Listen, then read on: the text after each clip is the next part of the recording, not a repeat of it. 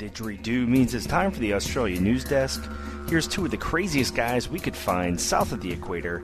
It's Steve Visscher and Grant McHerron from the Plane Crazy Down Under podcast. Come on, Visscher, let me in, you bum. Come on, Visscher, let me in. Ah, uh, come on, mate, let me in. I'm sorry I was late last week. How was I to know you were going to shift the times? Are you prepared this week? Yes, I got here a day early, even. Is that right?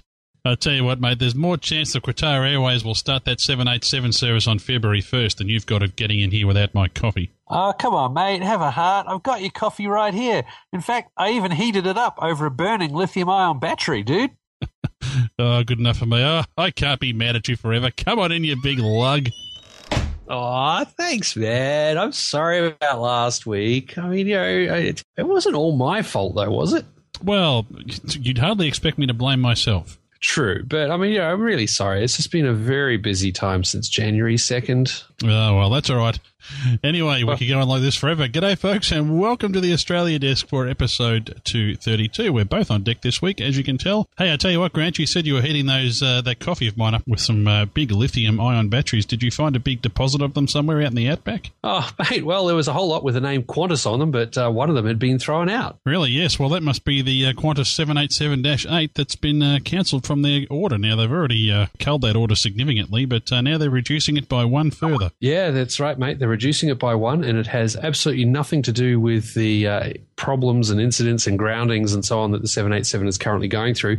If you really look at it, it's um, conveniently pushing the payment date back on the other side of uh, the end of the financial year. Interesting, hey? It is interesting, and it's worth noting too here that Qantas has uh, options for 50 of these aircraft over time. So, uh, you know, given that they haven't even received their first one yet, and uh, given all the problems that the 787s have had uh, over the last couple of weeks uh, that have been in the news there, um, I don't think Qantas is uh, in any hurry for them at this stage. As they're saying, they're, they're still standing by their order for the 787, and they do expect them to to help them out, and they fully expect that all the problems will be resolved by the time they get theirs. So probably a good thing that they're not one of the first customers to get them. Hey, yeah, that's that's very very true, Grant. And uh, one of the other things that they've been doing that's in the news this week is uh, announcing some uh, additional capacity amongst other aircraft types in their fleet. In this case, Q400s and uh, interestingly 717s. We don't talk about Qantas 717s too often, do we? No, they uh, they inherited those when they uh, took over Impulse, the little airline that tried and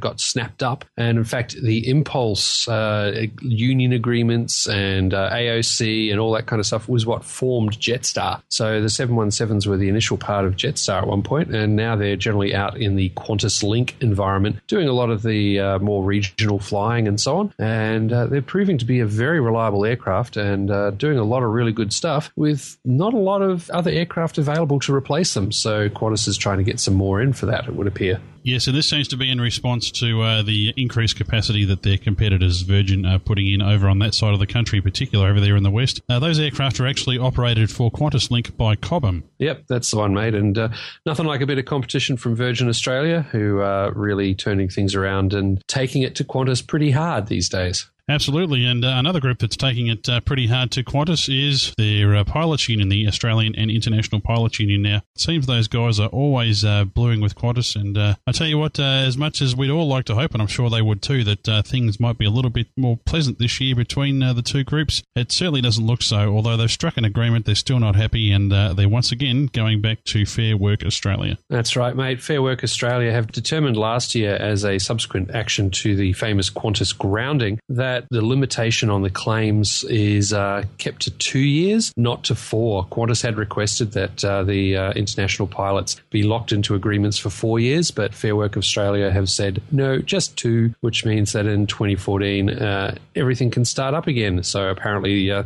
the union is already starting to plan their action, and it's still only January. The uh, union's uh, acting president, Nathan Safe, believe that, Nathan Safe. What a great name for a pilot. Yeah, he said, you're in uh, safe hands. Is quoted here as saying that uh, it was a rebuke to uh, Alan Joyce's hyper aggressive approach to industrial bargaining. And uh, I'll tell you what, he's, he's right there. Alan Joyce is, uh, certainly doesn't take a back step, that's for sure. No, mate, except when it comes to uh, explaining where things are at with Red Q and all the other Qs that they were going to do with uh, various airlines in Asia, which um, seem to have gone quiet lately. Mm, I think all the iterations of Jetstar are not making a lot of cash. No, things aren't brilliant for Jetstar Japan, and Jetstar Pacific over in Vietnam hasn't done anything good for ages. So yeah, it's it's making it kind of hard for uh, Qantas to keep saying that Jetstar is great and international is hemorrhaging. The latest is that Senator Nick Xenophon is actually saying, well, hey, if the ACCC reckons that uh, Qantas and Emirates do need to link up uh, because Qantas is losing its international, uh, can we see the figures that uh, the ACCC have seen from Qantas to prove that that's the case? Because no one else has seen them. Qantas keep talking about it, but they haven't given every, any real concrete proof, and yet the ACCC claims to have seen it. So the rest of us would like to see it. I'll tell you what, Grant, something else I'd like to see is the new uh, unmanned drone from the UK that's being uh, produced by BAE Systems. And I reckon if I uh, headed out to the outback in the middle of Australia pretty soon, well, if I was in the right spot, I probably would see it. I don't know, mate. It's stealthy. You probably wouldn't. Well, that's what they're going out there to test, I guess. The uh, British unmanned stealth drone Taranis, named after the Celtic god of thunder, is apparently capable of supersonic speeds and carries a weapons payload of missiles and laser guided bombs. Yes, very interesting. Now, of course, BAE Systems have been uh, operating out here uh, for many years, and uh, in fact, uh, they've got a, uh, a, facility here in Melbourne which does a lot of this sort of work, reportedly at least. they certainly wouldn't talk about that too publicly, I guess, but of course, they do like getting out there to the outback because uh, there's not a lot of uh, controlled airspace out there, and it's a big empty space where they can uh, get out and test all this sort of stuff. And of course, uh, you know, according to uh, some reports, it's not the first time we've seen these unmanned aerial vehicles out here. In fact, there have been many reports over the years that the United States Air Force has been operating their Global Hawk missions on occasion from RAAF Base Edinburgh, which is, of course, near Adelaide in South Australia. So there you go. Yeah, the problem with Edinburgh is it's pretty close to Adelaide in South Australia, and a lot of the spotters come out and hang around because there's you know public land in the area, so they can just sit there and take photos of global hawks on the taxiway. Hmm, bit of a giveaway, that mate. It is. In fact, they've got a very, very active uh, plane spotting community over there in in Adelaide. We certainly know that. Indeed, mate. Indeed. Now, some uh, helicopter news, Grant. We don't often talk about the rotary wing variety, but uh, HNZ is that Helicopters New Zealand? I guess they were formerly Helicopters Australia. They've taken delivery of some uh, Augusta Westland 109 SPs. Pretty snazzy looking helicopters Ooh, too. Very sexy helicopter, mate. Uh, they're replacing three EC 145 helicopters. They were shipped to Perth from Italy and uh, reassembled at their Jandakot facility over there in Perth. So currently undergoing some flight tests and expected to all be in service, as you might expect, with mining contracts uh, by the middle of 2013. Yeah, in fact, they've got a 10-year contract, that company, with Rio Tinto, which is a, a very, very large mining company working over there in uh, Western Australia, amongst many other places. In fact, a lot of my colleagues uh, go over there to work for Rio Tinto, but it's not to fly helicopters, it's to drive huge locomotives. Oh, really? Big coal trains and things like that, huh? Mm, big coal trains and big dollars. I should go over there myself. Oh, well, you know, fly in, fly out takes on a whole new meaning when you're driving a train. I'm tipping those trains don't move too fast. No, and you wouldn't want to be in one if it's going up against a very solid object. Yeah, I'll tell you what, Grant, something else that doesn't move too fast is the push to get a second airport at Sydney. And uh, interestingly, uh, with all the people that are saying, no, we don't want it here in our backyard, there's one council that said, yes, we do. But the government said, no, you don't. yeah, nice summary, mate. And uh, I haven't really heard from uh, anyone in the uh, in the Wyong Council area, which includes Gosford, where my sister happens to live. So I should ask her, um, hey, sis, do you want another international airport on your back door? I think she'd probably say, no way. Uh, they